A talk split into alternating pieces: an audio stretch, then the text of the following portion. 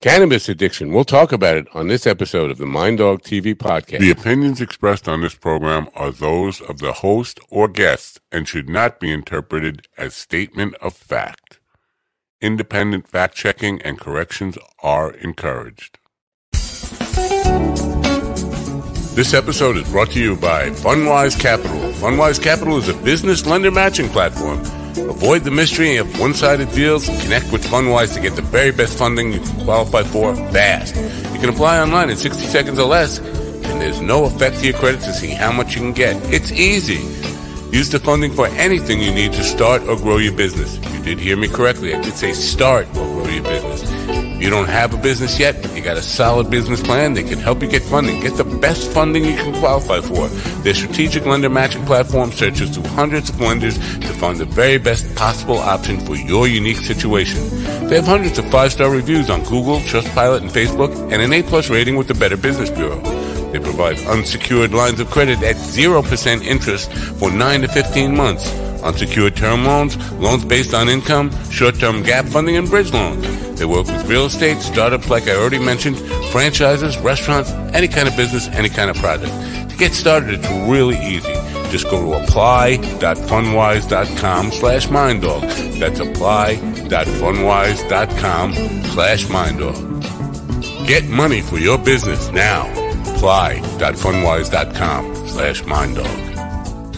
Is everybody ready for the Mind Dog the Magnificent Show?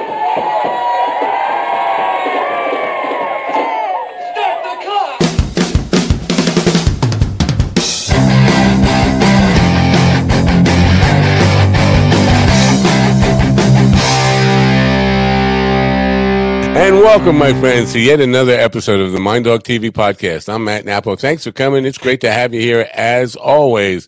We're going to be talking about cannabis addiction tonight and recovery. And, uh, it's kind of a, a I know probably a, a few are saying, what? Um, because just yesterday, two days ago, I published a video about me smoking a joint with uh, Tommy Chong on this program uh, just last week. So you're probably saying, well, that's an interesting subject for you to be tackling. My guest tonight uh, has written a book about it. And so um, uh, my, my feeling is this on this uh, subject in, in particular. I think medical marijuana and cannabis can have a beneficial effect. I use it in in as a substitute for the pharmaceutical drugs that uh, were given to me uh, in recovery from a stroke that made me into a zombie. But I also understand that just about anything in life can be turned into a debilitating or a, a very destructive force in your life. Uh, so I'm interested in this whole idea of cannabis addiction to begin with, because I never really thought of uh, cannabis as an a- addictive uh, drug. Uh, I, at least not physically addictive, but we'll find out all about that in just one moment. Leonard Buschel wrote High Confessions of a Cannabis Addict. He is a California certified substance abuse counselor with years of experience working with people struggling with addiction. Mr. Buschel has is the founder of Writers in Treatment, whose primary purpose is to promote treatment as the best first step solution for addiction, alcoholism, and other self-destructive behaviors. Ladies and gentlemen, please open your ears and open your minds and help me welcome in Leonard Buschel to the Mind Dog TV podcast. Leonard, welcome. Hi, Matt. How are you? I, am okay. I'm not high. I'm, I'm running. Uh, uh, before we get started, I just want to show you book. Uh, uh, have the cover here, and I'm running uh, the Amazon link to where you can get it on the bottom. Uh, the link is Thank in the you. description.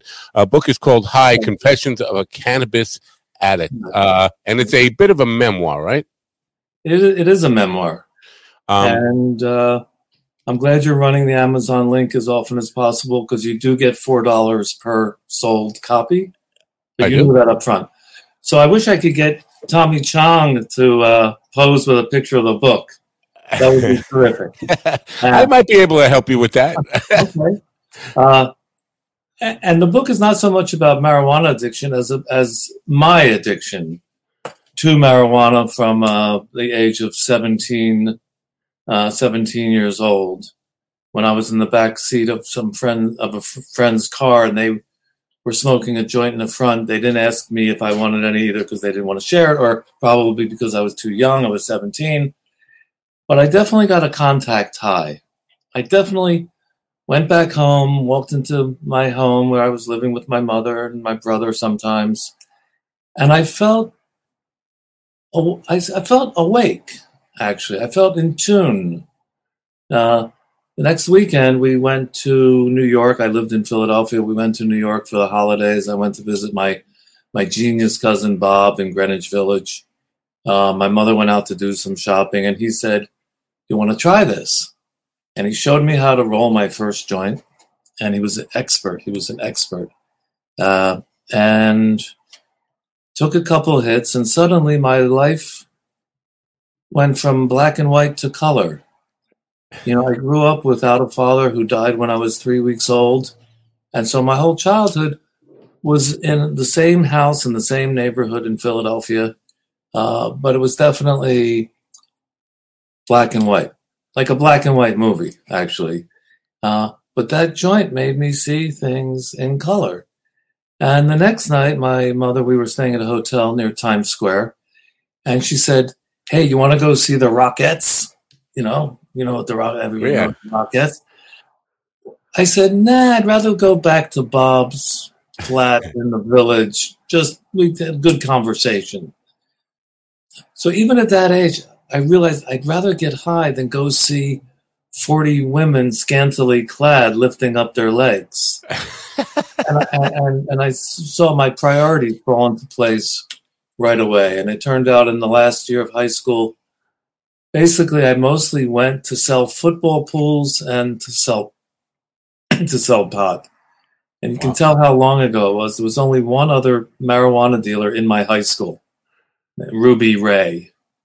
And I thought, dealing, selling marijuana in high school, and my only competition is Ruby Ray. We should start a monopoly. and how else do you get to hook up with a Ruby Ray without drugs involved? And, and that was so. And so I did graduate high school. I dropped out of college because I couldn't. There was no hashish in Philadelphia. You know, we were big into hashish at that time. you know, Pakistani hash, Afghani hash, weak keef from Mexico. Uh, and red Lebanese hash. And we couldn't get any, and nobody in New York or Philly had any, and we couldn't live without it. I couldn't live without it. Wow. I convinced a friend to drop out of Philadelphia uh, Community College because we figured Lebanon is right next to Israel. And we could go to Israel with no questions asked. You know, you know our family thought we were going to discover our roots you know, our friends thought we were going to make money. We really we were just going to cop. We we just were going. We left. We had to leave the neighborhood to score. Basically, is what it was. And we realized if Lebanon was on, you know, northern Israeli border, somebody must be smuggling some into Israel. And sure enough, they were. And we we took the a nonstop flight from Kennedy to. It was 13 hours. It was the longest flight in the world at that time, nonstop New York.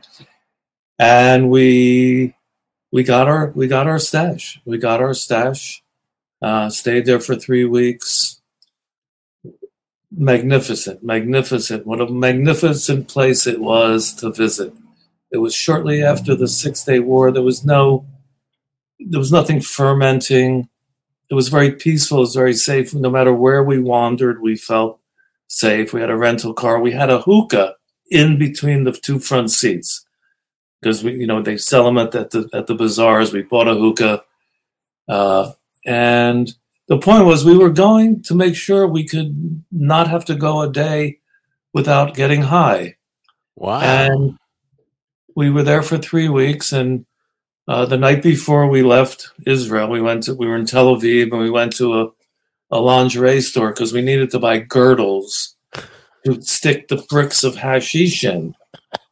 And I thought the sales girls are being really nice. They, I, and we said it's for my girlfriend, and she's just about my size too. got the girls, to the big girl. home the next day, uh, you know, we're coming in, we're going over Long Island, and I bend over to look out the window, and I smell hash coming from my friend's pants, and we had some talcum powder with us. And I said, "You better go. You know, I said, you better go to the bathroom, put some talcum powder in your pants, but don't let it fall out of your pant leg because it's going to leave a trail all the way to Rikers Island. Right. you're not careful." so he managed to get it in. The dogs must have been at lunch when we went through Kennedy. You know, the the, the, the German shepherds took the day off, uh, and we made it and got back to Philly felt really good. We had our, our hashish and, um, you know, 600 grams total. And I was in Kensington and Allegheny, a lovely little neighborhood in Philadelphia called K&A, Kensington, Allegheny. I was selling my last quarter ounce and I was in a friend's basement and there were two buyers there and it was time to get the money. And instead of going into their pockets for the cash, they each brought out a pistol. One was a revolver, one was a 45. One's at my heart, one's at my head. And I'm looking at the gun. I'm thinking, there are bullets in the chamber. I better just do what they want. Make them feel happy with their career choice. Guys, hey, no problem. You want to ask you? I got $200 too, which they, I didn't tell them I had 200, but they found out when they went through my pockets. Took the hash, walked me to my car, got in the car, was driving away, and like completely broke down sobbing. I'd never been, I don't think, that close to a death defying moment where I could have lost my life if I said or did the wrong thing. And it was at that moment I made that decision that that, that we all have to make. I said, I'm never selling drugs in that neighborhood again. It's a very dangerous neighborhood in that neighborhood. yeah. Uh, and luckily, luckily, still had my stash at home. But that was just, uh, and that's before I was uh, 20.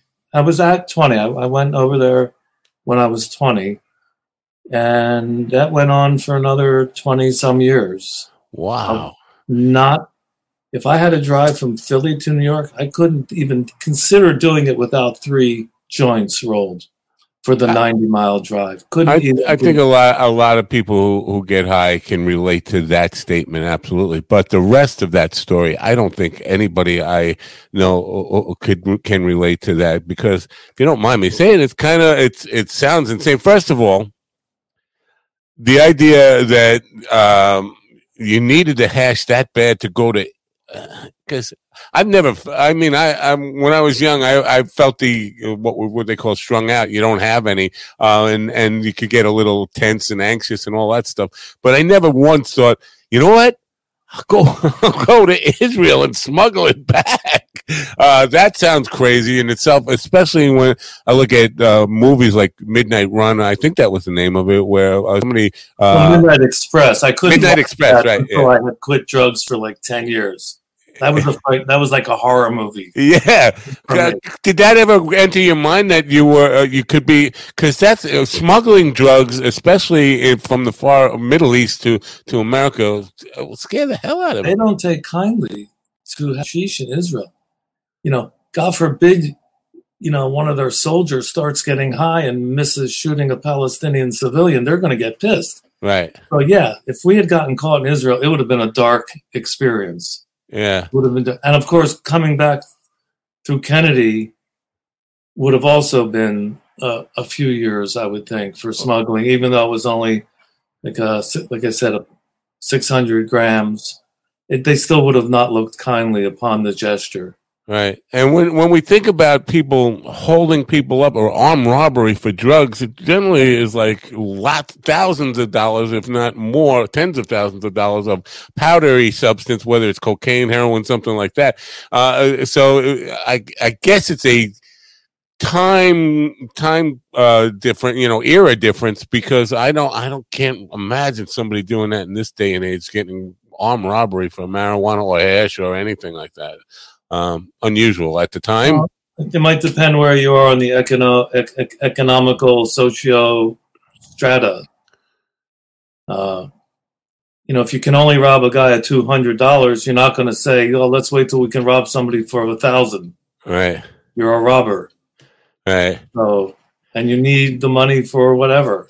I get it. Yeah, and people can get desperate. But wow, what a what a story. So, um, first of all, hash. I don't think hash is even around anymore. I, I never hear about people smoking hash. But one thing that gives us both away about our age is the use of the word pot. Huh. Because, yeah, because kids today call it weed. Uh, I mean, I, don't- I very only people our age, well, my age and older, will use the word pot ever. I call it chronic. I call it ganja. I okay, call it the, the kind. right. I, I, I call it uh, God's gift to mankind. Wow. And I think the fact that the whole legalization movement has almost taken over the country is one of the few advances advances our civilization has made in the last 20 years. Wow. No. So uh, you sound like you you um I don't want to say pro, but uh, I mean because you you talk about uh, treatment being a first step. Now, you being pro legalization, how does that fit into? Because I would think uh, legalizing would lead to more people becoming addicted to it. No. Yeah, but they're not putting young people or black people in jail every day for simple possession or, Right. of, of marijuana or sale because you don't need to sell it because you can buy it on every other corner in Los Angeles legally. So it was definitely the war on drugs was a war on poor people. It was a war on drug addicts. It was a, a war on immigrants. It wasn't really a war on drugs. You know, drugs you know, no drug ever jumped into a needle and jumped into my arm. You have to. But that being said, uh, the legalization doesn't necessarily mean it's good for you. Doesn't mean it's bad for you, and anything in moderation is fine. Uh, I'm I part of the reason I wrote the book is for people who've been smoking for 30 years, who think they're smoking to get high but they're actually smoking because they can't not smoke. I had a great conversation with a, a disc jockey from Philadelphia two weeks ago. He said, I'm uncomfortable with the title of your book. I said, Why? He said, I've been smoked, I've smoked marijuana every day for 52 years and I'm not addicted. and I know he said, I can quit whenever I want, but I don't want to. You know, the thing about marijuana, it makes it neutralizes your life. You you have a good day at work, you come home, you smoke a joint. If you have a bad day at work, what do you do? Come home and smoke a joint. Yeah, it's a great neutralizer. You know, it, it- moderates. Maybe it's the middle way. Maybe it makes everything a little bit. Um, it, it takes the edge off, but isn't it the edge Right. that makes life exciting? You know, it's like tell a mountain climber, go climbing, but don't climb on the edge. No, you know, rom- romance. You know, oh, fall in love, but not too deeply. Uh, you know, it's like people potheads will smoke pot for a christening or a funeral. You know, they'll smoke pot for a wedding or a divorce. I think that, that's very more true. for a divorce. no, I, I I hear your point on that, and I agree with you. But to your point about, and I've said that about, uh, I, I've heard that line so many times too. No matter what the substance is, uh, it's not addictive, and it's not just about marijuana. It could be about alcohol, it could be about cocaine. Because I've done it this long, and I, I could quit anytime I want to. But I have to say, I did quit smoking pot twice in my life. I just said pot again, weed, whatever. Uh, but twice in my life, one for 10 years and once for th- about eight years, right before I had a stroke about five years ago. And then after the stroke, they put me You look on like you're doing great. what? You look like you're doing great. I am, but I, I wasn't I'm right at. saying if I don't take these blood thinning pills, I'm going to have a stroke.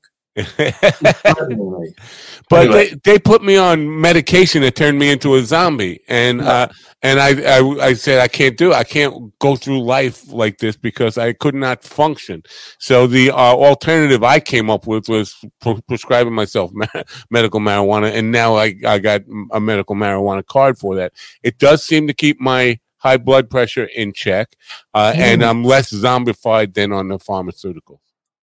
So fantastic.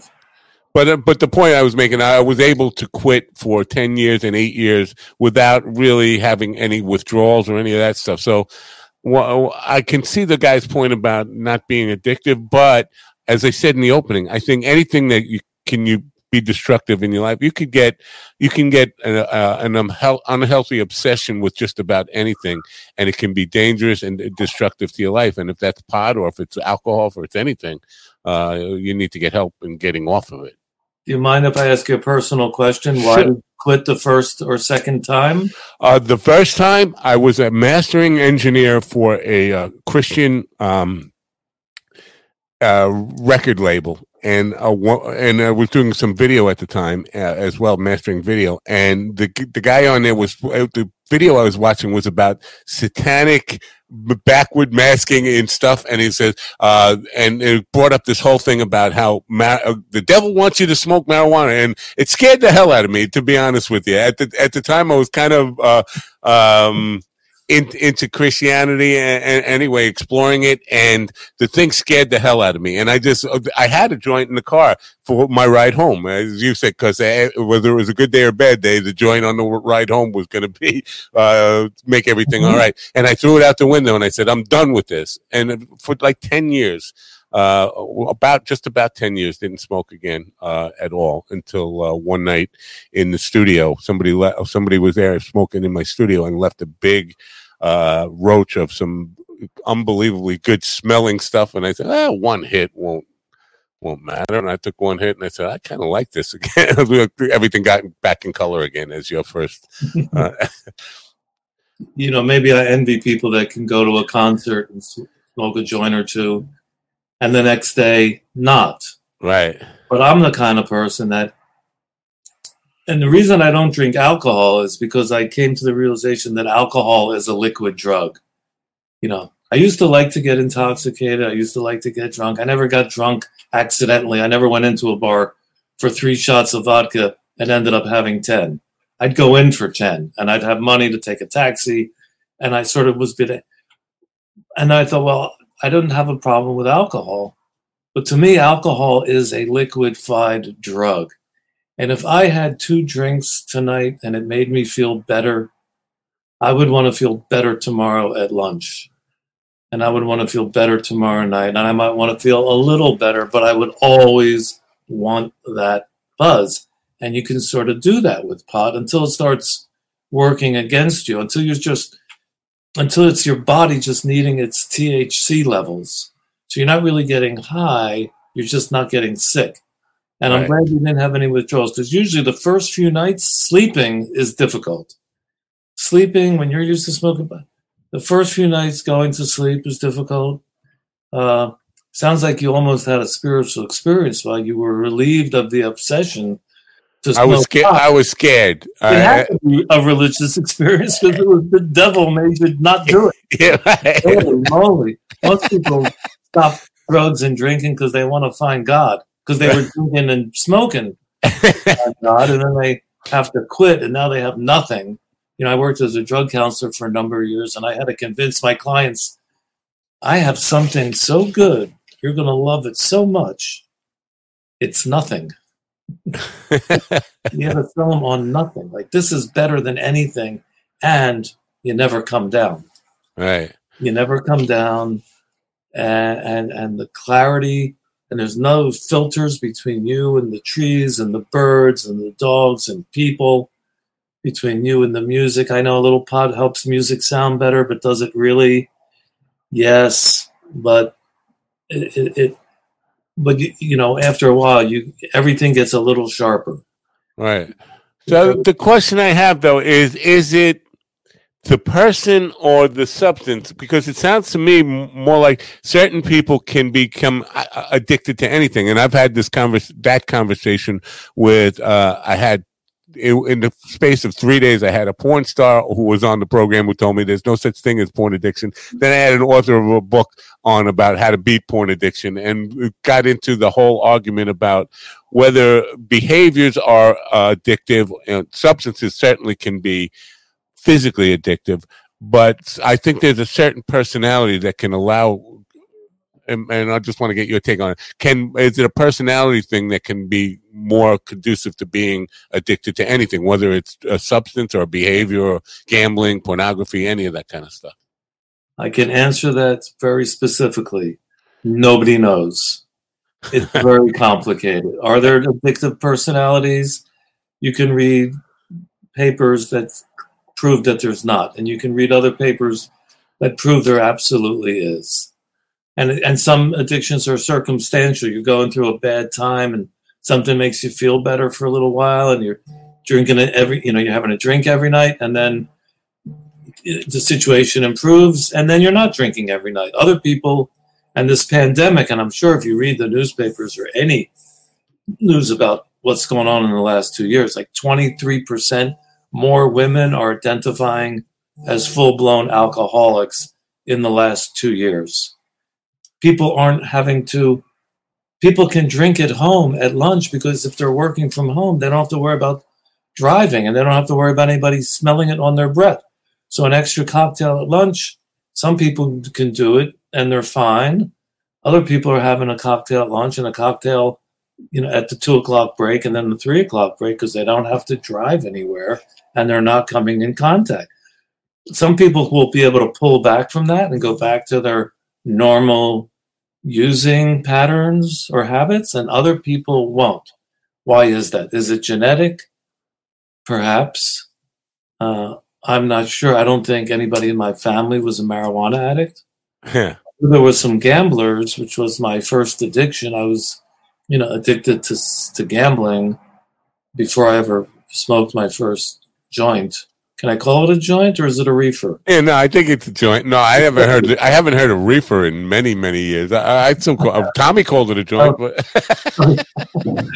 yeah. Or, or I, I, thought it's a Philly's blunt, and I'm from Philly, so let me be blunt.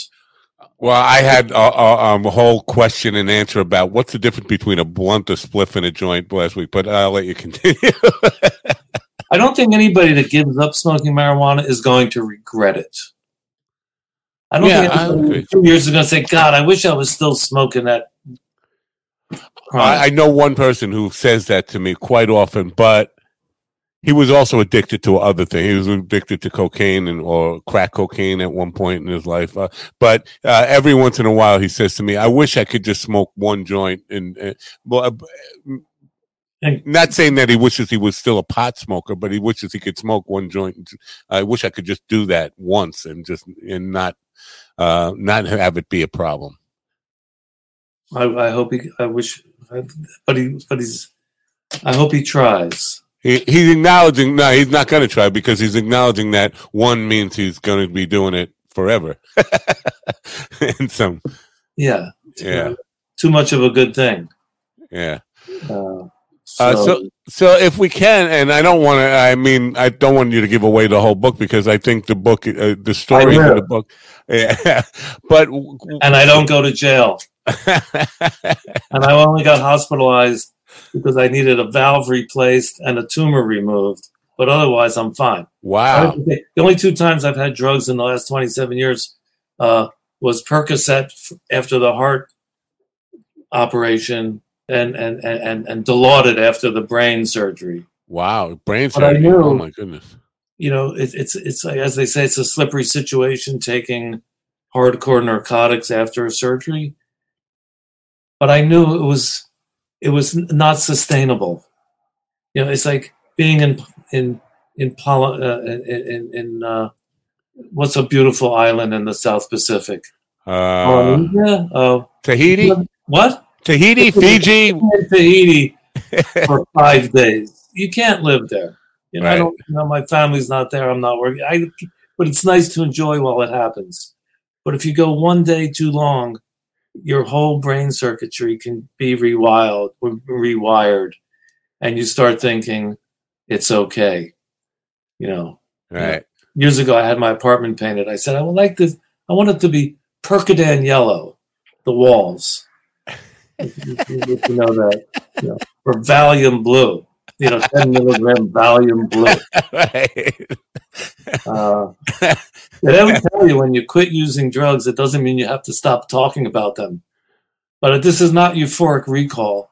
This is so incredibly happy to have that in my past. Because when I was doing it, you know, one day I was driving over the Golden Gate Bridge and I had a vial of Coke in my pocket for 18 years. No, 13 years.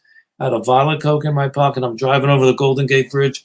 Sunroof is open, brand new Volvo. And I think, I got to throw that into the bay. I got to throw that vial of Coke into the San Francisco Bay. And I, and I couldn't because I knew if I did, it would be admitting I had a problem with cocaine. Wow. So I just put it back in my pocket and went about about my business.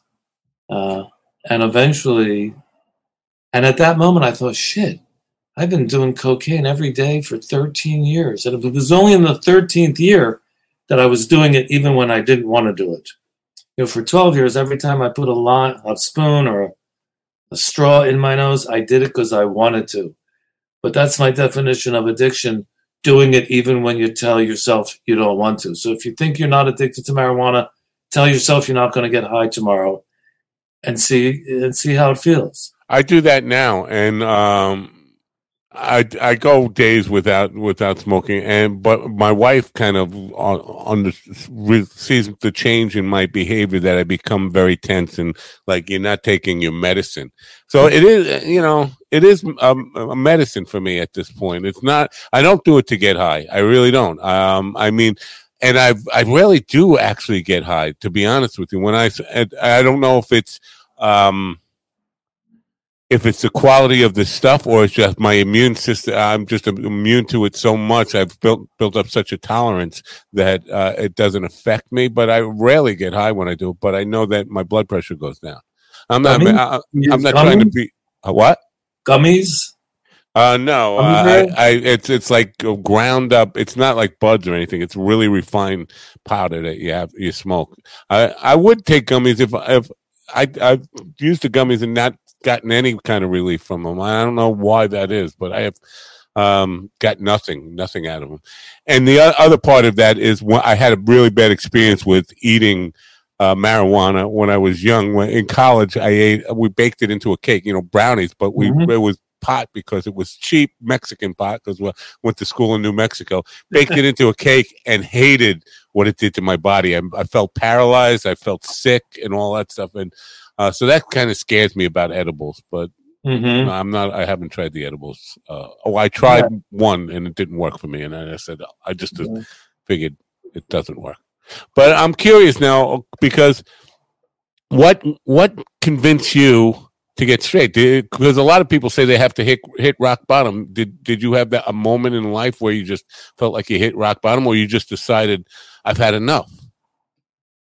Uh, I, I think I had a bottom 27 years ago. I woke up at home in Marin County, San Anselmo, and it was it was as if I was in a hole, a cave, and I could see the linings of the of my bedroom walls look like stalactites, and it looked like the walls were sweating like like in a cave, and I had a horrendous hangover, horrendous hangover. It's like when I used to get a hangover, it wasn't it wasn't like call the nurse. It was like call poison control. Because if you drink a certain amount of vodka, you know, and snorting a certain amount of ecstasy, you can go to six o'clock in the morning and be awake and feel no pain until you wake up the next morning. Uh, I came to, as they say, about 10 o'clock, and I realized I had a an appointment for a massage at 11 o'clock. And somehow I, I weaved, I got in my car, I weaved my way there. Five minutes into the massage, I, I had to excuse myself. The masseuse's name was Penny. I said, Penny, give me a minute, I got to go outside. So I had to go outside and throw up. Okay. Came back in, getting the massage. 10 minutes later, I said, Penny, I, I got to go. Here's, here's the money. And I had to go outside and throw up again. And I thought, what's wrong with this picture? this is not why I moved to California. I can't even lay through a massage without having to throw up.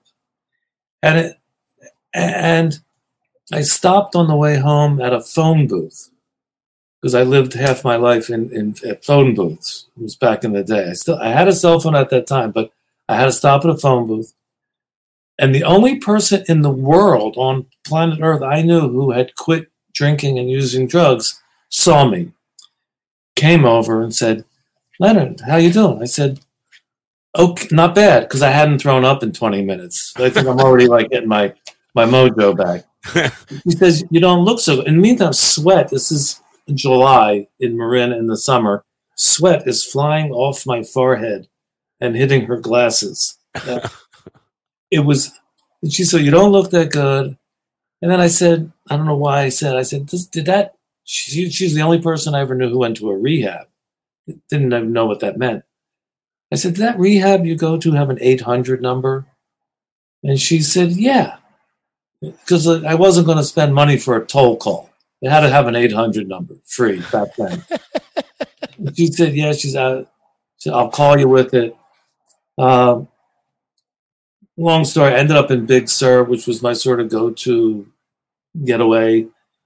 I called the rehab and I filled out an application on the phone. You know, I didn't know they called it an assessment or admissions. I called them, yeah. and at the end they said, uh, "Yeah, well, you you you you qualify." You know, and I had never gotten a DUI. Uh, I had almost died from drug use, but I lived. And they said, "This, the, well, you you can come." And then they, and they said, "How do you want to pay?" I said, "I don't know. How do you pay?" They said, "Do you have any insurance?" So I had some insurance. They said, "Give us the. We'll run the numbers, and if we don't accept you, we'll find you a hospital that will." And I said, "Are you kidding me? I'm not sick. I'm not going to no hospital. I just need a little R and R." And the next day, they called me back on my cell phone. I was at the bar at Ventana in Big Sur, and they said, "Your insurance covers this 100 percent." And I just started crying. I just started sobbing because I knew the jig was up. I knew I had backed myself into a room where you like, you know, you paint yourself into the corner and there's no door. Right. There's no excuse not to now. Right. No, because I was raising my son at the time, but he was home with his mother for the summer. So I didn't have to take him to school and pick him up every day. So I knew I had. And they said, come on in uh, August 3rd. And I drove myself to the Betty Ford Center. It was hot as hell. Uh, when I, I said, I, I, you know, I went up to the counter. I said, is this where I check in? They said, check in. This isn't a hotel. It's a hospital. This is where you get admitted. And here, and here's your hospital badge. I said, they're not going to brainwash me, are they? And they brought out the, and they brought out, they brought out this book. And they said, no, we're not going to, and they put this book in my hand. You know what this is. It's not Mein Kampf and it's not the Bible. It's the book of Alcoholics Anonymous. And, it, Yeah. and if you read it at night, it will put you to sleep. Anyway, let's do two copies. It's a fun book. It's a comedy. It's one of the few recovery comedies you'll ever read. There's a lot of sex in it, a lot of music, a lot of rock and roll.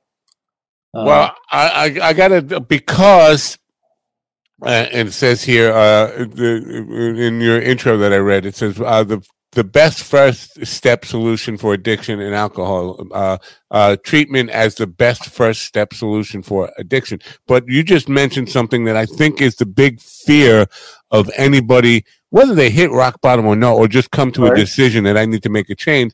They're not going to brainwash me. And so many people I know who go into twelve step programs come out with religion and and and or oh some- my some- God, religion! Right. Well, that's the fear. Now, uh, uh, what do you say? Because uh, you, I know you played that up, and it's it's it's funny the way you did it, but th- that's a very real fear that people have. So what? Uh, you don't you don't address it like you just did and kind of make fun of it. If someone, if I came to you and said, I really feel like I need to get clean, but I don't want to go into treatment because I don't want to be brainwashed and then come out like a born again Christian or uh, uh, I don't want to come out uh, a Bible Right. thumper and all that stuff. What what would you say? You wouldn't say. You don't want to come out, and now I'm going to name like I could name 20 famous sober. You don't want to come out like Eminem, Alec Baldwin, or Anthony Hopkins or Robert Downey. You don't want to come out like those people. I didn't know those people were actually straight uh, or They've sober. Memoirs. I'm not giving up their anonymity. They've all written memoirs and books about it, and they're very open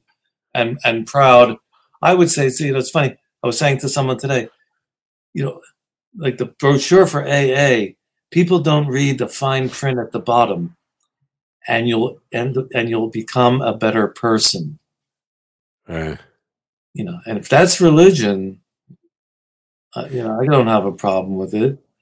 No, but uh, uh, and uh, but most and I know people who've um, been in the program. Lots of people have been in program, and most of them do come out with some sort of more more religion and more. Um, and I'm not I'm not saying there's anything wrong with it. Believe me, I, I have people in my life who are deeply religious, people who have different faiths and all that stuff.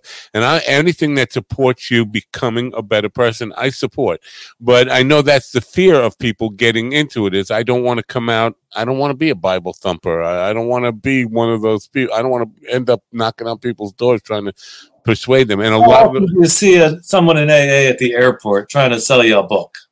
I don't go to the airport but I do I, I, have my bro- when my brother well, his sponsor used to come over to the house all the time Yeah. and and be one of those people who uh, in the program you first start with the higher power and then that higher power becomes and then okay we're going to have the meetings in the church basement and then before you know it uh, and I, i'm i'm not trying to dissuade people from treatment. I'm just trying to put out what the major fear is. I think because the first step we talk about that the first the best first step is to get into treatment but people are the major fear i think the thing that stops most people from taking that first step is this fear of i don't want to become uh, a, a zealot Yeah, when you go to a meeting on good on on on on uh, a Wednesday, Ash Wednesday, everybody they're, they they got the spots. Course, you know, in the in the other room, there's the Hindus with with the other, with the green spot, which is a lot more attractive. Than that. Trust me. And and and the other room, is like all the Jews saying, "What are we doing here?" The Lord's Prayer. Oh, that was written by Jesus the Jew. So Right. we can learn it. Whatever. Yeah, I know. If, if if regaining your morals is offensive, don't join. Yeah, I I hear you, but uh, it is the. But again, I, I don't think we want to discourage people from getting help. I think we want to encourage if somebody really feels they need help, we want Yeah. to encourage them to get help. If And you want to join AA, I can help you with that. Give my mailing address. It's a hundred dollars. Uh, I live in Studio uh, Studio City, California, and I'm also kidding because it's free. I, I actually, when you said a hundred dollars, I was like, "Wow, I didn't know that." People actually, 'cause to me, that doesn't sound like a bad idea. And the reason it doesn't is because when you pay for something, you're going to be committed to it. Rather than if you walk in for free, you can always walk out, and not hundred dollars might keep some people there a little longer.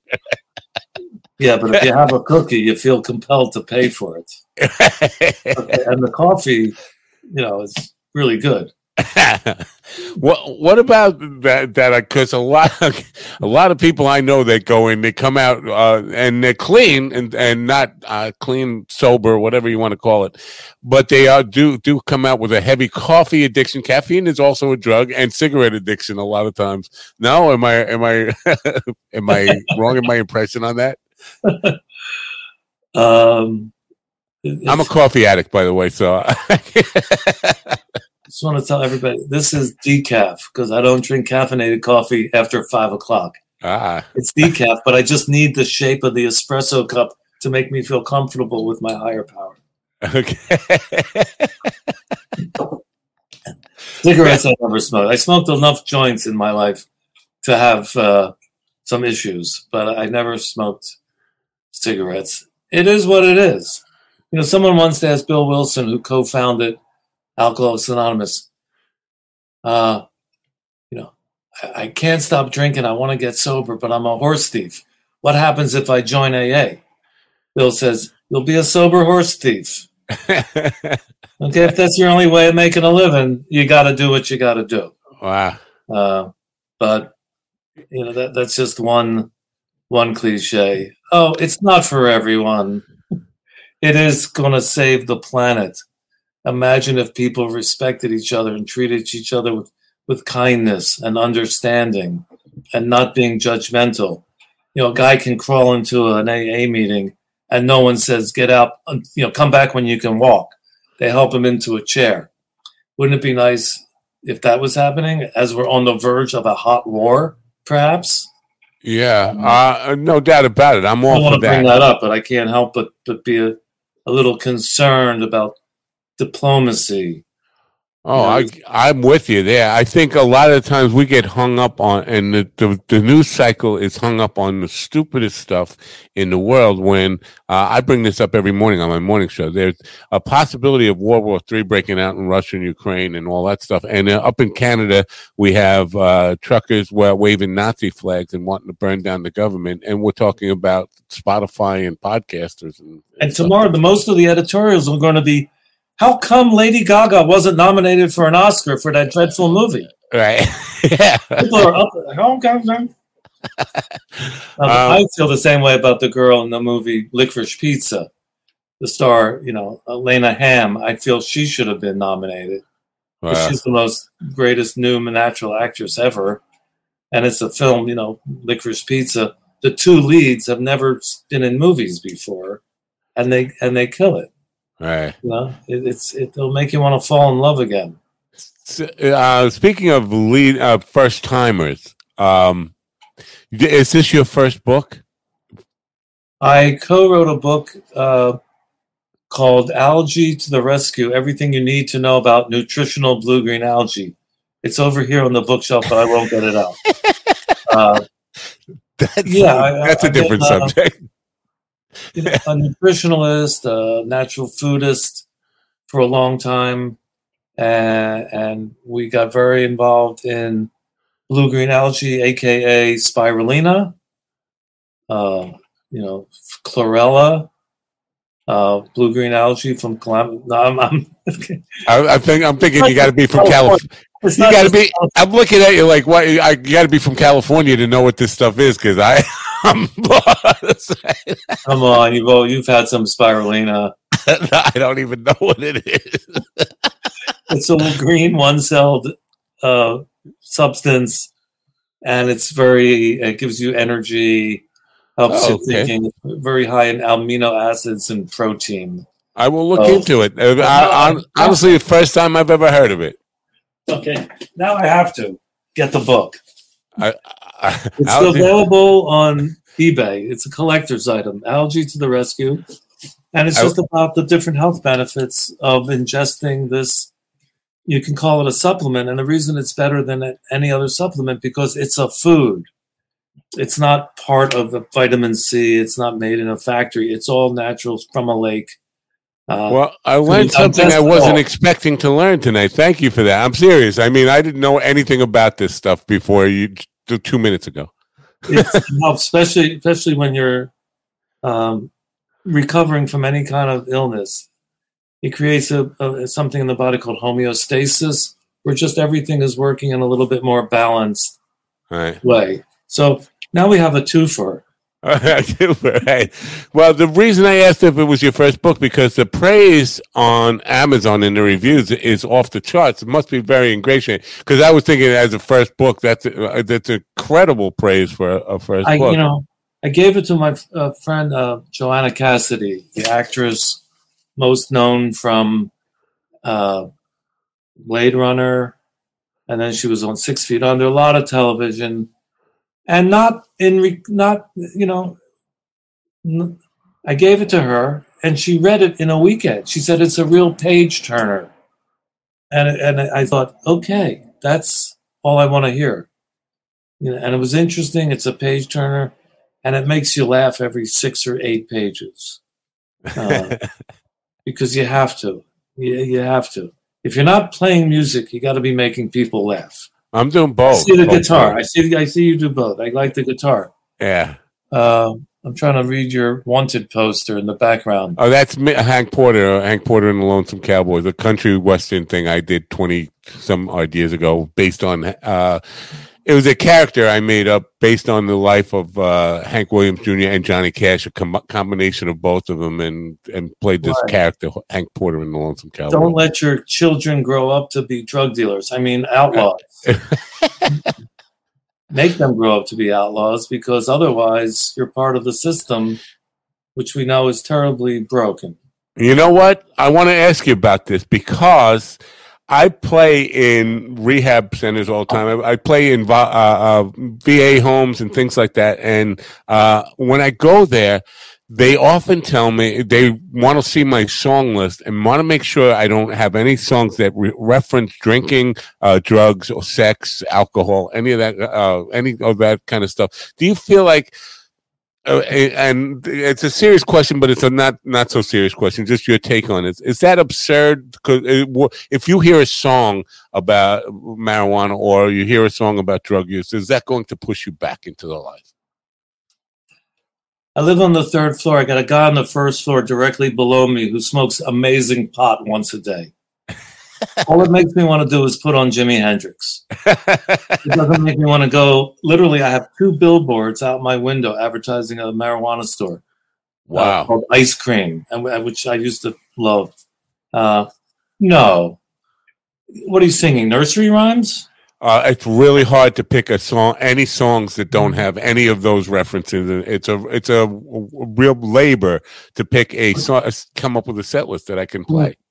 Can you find like a couple groups that you know don't sing about that stuff? Not, not really. I mean, most of the time, what I find I'm doing is I get halfway through the song and think, "Uh oh, there's a line coming up. I'm going to have to change a word here or there," and I will do that. And but they sit there and monitor me. They have monitor, uh, you know, residents come in and listen. I started playing Margaritaville one time, and they they stopped me and like right at the intro, like, "No, you can't play that song." Uh, it's it- really The restrictive. name, the, the name of the song is is, is verboten. Yeah. right. Without the, the- the without the vil, it's just a good old margarita. Right. Holy moly, that is. But if you look over the popular music from from the seventies, even sixties, seventies through today, it's really hard to find a single song that doesn't. Especially if you if you include sex in it, because uh, you got uh, drug drug use, alcohol use, any kind of uh, marijuana use, uh, sex, all that kind of stuff is forbidden. It's like what about the whole left? score from Sound of Music. I, I, I'm wondering now. I'm going to go through that in my head and find. I guarantee there's a word in there or something that's, that's even if you say the word high, that's Uh-huh. a trigger. Uh, And, I- and it's, it's so absurd. Bec- That, It- that whole song, my favorite things. You know, she's referring to alcohol, the scent of wine that the captain had. there you Yeah. go. Yeah, It's you really have to struggle to find, and, and but the point, I guess, is that it's abs- absurd because nobody in that room is going to run out if they're if they're there on and they're and they're working the program and it's working for them. If I sing a song about anything of, of that nature, I could sing Purple Haze. It's not going to make somebody go and run out and do acid, right? it's just so it's so insane that they would even think that that would be a a trigger for people but this is so it, it it speaks to the treatment program, especially for vets, uh, on the way they they address this kind of thing, doesn't it? That that they're concentrating on on silly stuff like that rather than uh, what why are you getting high in the first place, and what what what what's it doing for you that you feel like you need it? it I think would be far more productive in you know, most people call it self-medicating. You know, most drug and alcohol use at the early age is self-medicating. I've heard a lot of people say, "I couldn't have gotten through high school without drinking because my my home life was so, you know, upsetting that a couple drinks on the weekend made it bearable to even go home." And a lot of people who are now living on the streets, and you think, how can they be homeless? Because maybe home to them does not have a good vibe or good memories. Maybe home was a scary, dangerous place. And so they feel safer on the street. Um, and obviously, a lot of people are there because they drank too much and they did too many drugs. But who are who who are we to say one lifestyle is better than another? Uh, Right. you know, I don't know, but the whole, you know, we didn't even go on to heroin or OxyContin or the opiate epidemic. Uh, how, many people last year? A hundred thousand Americans died from putting too many pills or needles with drugs in their arms. A hundred thousand last year. It had been ninety thousand. It had been eighty thousand. You know, part of it is the pandemic that has the people whacked, very upset, without the connections. Going out and hanging out with friends saved a lot of people's lives, whether they were drinking or not. And then you couldn't, you know, for a solid six months. And even still today, you can't go out and see people smile, not in LA, because we still have the mask mandate. So you can go to the supermarket, you can go to a restaurant. A restaurant's different because you have to eat but you don't see people smile. So it could be just people are smile deficient and letting other people see their smile. Man, I don't even think of that stuff. But yeah, and uh, to your point though, I think um, I lost a son five years ago, uh, heroin addiction. Uh, five, almost so five sorry. years to the date. Thank you. I can't uh, even explain. Yeah, I, I, appreciate that. But the point is, at that point, I thought, wow, because so many of his friends, around 30 year old uh, kids were we were losing by bushels. I mean, every day I had five or six kids overdosing, uh, and I thought it was getting better. And I guess I, I guess I'm wrong in that because uh, just uh, ran out of kids to die. um, that's a, a terrible uh, statement to say, but no, I'm just, really sorry. Uh, well, thank you. I appreciate that, but you know I, that. For the last nine years, I published something I'm very proud of. Every Tuesday, including today, uh, it's called the Addiction Recovery E Bulletin. It's 30 articles, stories, essays, opinion pieces that happened in the last week. So it's different every week. It's the Addiction Recovery E Bulletin. And you know, it's almost like we we joke and it's not a joke, and I'm sure to you it's a horror, like the overdose story of the week. Every town, God, it is just, it, it, you know, and I ask people why. Why will people risk their lives for a buzz or for a rush? I only smoked heroin, so I never had it be part of me. You know, we all know what Lenny Bruce said. It felt like being kissed by God. Right. Wow. You know, that's better than uh, yeah, a milkshake. Uh, and and and and there's a great movie called Behind the Orange Curtain about oh, Orange County, California. Yeah, I know about the opiate opium, you know, and it, and it wasn't the hippie kids who were dying, and it wasn't the nerds at the computers. It was the athletes. It was the athletes because inevitably in high school sports you're going to get hurt, sprain an ankle, break it, and they're going to overprescribe. They were doing it, they're not doing it as much anymore. Doctors have gone to jail. Overprescribing. And once you have a Vicodin five days in a row, you need that Vicodin. And that's like the weakest of all that bullshit. You need a Vicodin the sixth day, or else you're going to feel ornery. Or, yeah. and, and you can get through it. But if you're, but if you instead of quitting, you double the dose. I don't know how your son if you want to talk about it, go ahead. Yeah, exactly, exactly that. Overprescribed stuff. He got. Uh, he was in a car accident, hurt his shoulder. He got oh. overprescribed stuff. Got addicted to that stuff, and then they cut the uh, the prescription off completely, and so he started using street drugs. And then one thing, but uh, and all the almost all the vets, the younger vets, the guys in their thirties and up to forty that I uh, perform for. So it's very similar. Injured in you know uh, uh, uh, in the military somehow were prescribed uh, you know oxycontin or whatever they got prescribed and got addicted to it there, and eventually the prescription runs out, and so they start. Well, street drugs are just as good as killing the pain, and then all of a sudden they're hooked on that, and it's a, it's an epidemic though. And but I thought it was getting better. But you mentioned the pandemic is making it worse, and that's that's that makes me very sad. Yeah. Yeah. Uh, and the Sackler family still has not been brought to justice. Right. Right. You know, and if you haven't seen the Hulu show Dopesick, like a mini series. Check it out. Michael Keaton at his best. Right. Uh, to lighten things up before I let you go, because we're up to an hour, I just want to uh, leave on a, a, little bit of a lighter note. Uh, how did you get Dustin Hoffman to post for your book? oh, that's so sweet. I do mention him in my book. Uh, but but th- thank you. You have to have heard that before. That the young you looks a lot like Dustin Hoffman when he was that age. No, it's so much better than uh, when I was younger. It was Howdy Doody. So I guess I'll tell you how Dustin Hoffman is in my book. Please. There's a point when I was growing up, about 16. My friend uh, Elliot, Elliot, Elliot Fisher, who was my counselor at camp. So I believed anything and did anything he said. He said, "Come on, you're old enough. We're taking a ride." And we took a ride downtown Philadelphia, the center city, city hall.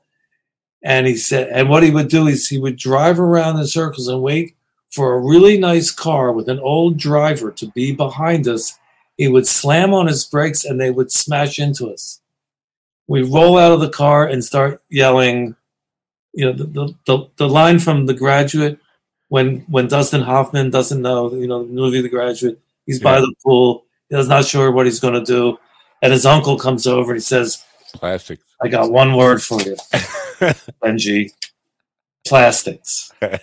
Well in my neighborhood it was like i got one word for you whiplash we sued the shit out of the you know we made money that's Dustin Hoffman. What a beautiful career he's had. And, yeah. You know, it's, uh, I bring that line up all the time because I think plastics have killed the planet, but that's a whole other program for a whole other day. Is plastic and, and, how naive we were in the '60s to think that that was the future. Uh, uh, yeah. that was going to save but us. Fifty years ago was the first Earth Day. Fifty years ago, the hippies knew we were poisoning the planet. And you poison the rivers and you're going to get leukemia in your blood because we are an extension of mother earth. Right. so all that toxicity has come back with cancer and other other ailments. Wow. we can't be healthy. It's like there's a new book coming out by dr Gabor Maté about being normal in an abnormal world which is not normal right you know? So you can't expect to walk along a planet or swim in oceans that are completely polluted and not mankind to be polluted. But luckily, the billionaires can fly to Mars any day now. How ironic is that? That it's the billionaires. It's like the future is here. This is like science fiction.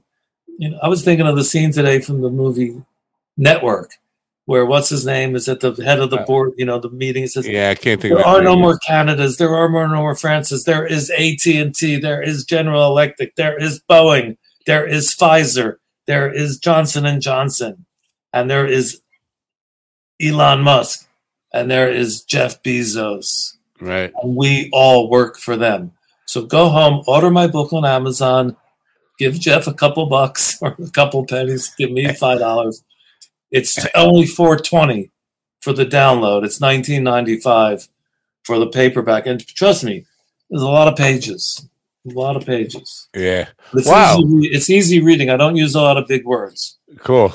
Okay. Well, I, I, wish you a lot of success with the book, and I hope some people you, will Matt. pick it up I, and, and, read it. Uh, my condolences for for I, you. I appreciate that. I didn't bring I didn't bring it up for that reason. I think it's it's important for uh, to discuss sometime because I do think um, because my son had been in treatment three or four times, three times, I think, three times, uh, yeah. and always we always thought it worked, and, he seemed to be on the road to recovery every single time, but somehow always fell back into it.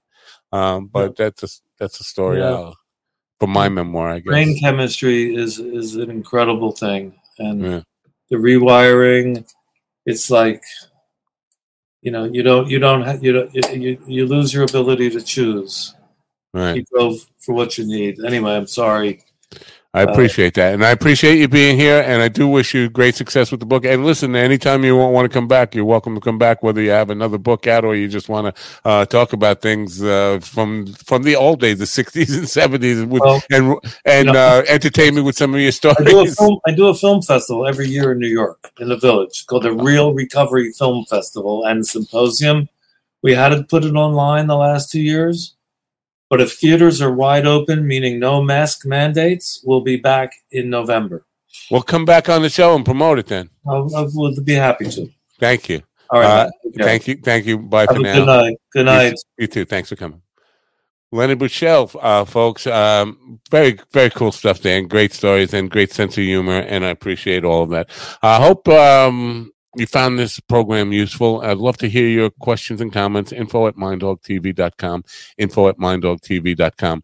Uh, I have more uh, coffee with the dog in the morning, 9 a.m. to 11 a.m. I hope you join me for that. And then I don't, I've canceled my one o'clock show completely so I can write my book and finish writing that book called uh, Talking to Strangers. Um, still, uh, it's a work in progress, but I needed to uh, end the one o'clock shows. I will be uh, with you 8 p.m. Uh, tomorrow, but that's it for now. Uh, so I hope you have a great rest of your night. Thanks for coming, and uh, hopefully we'll see you in the morning. Bye for now.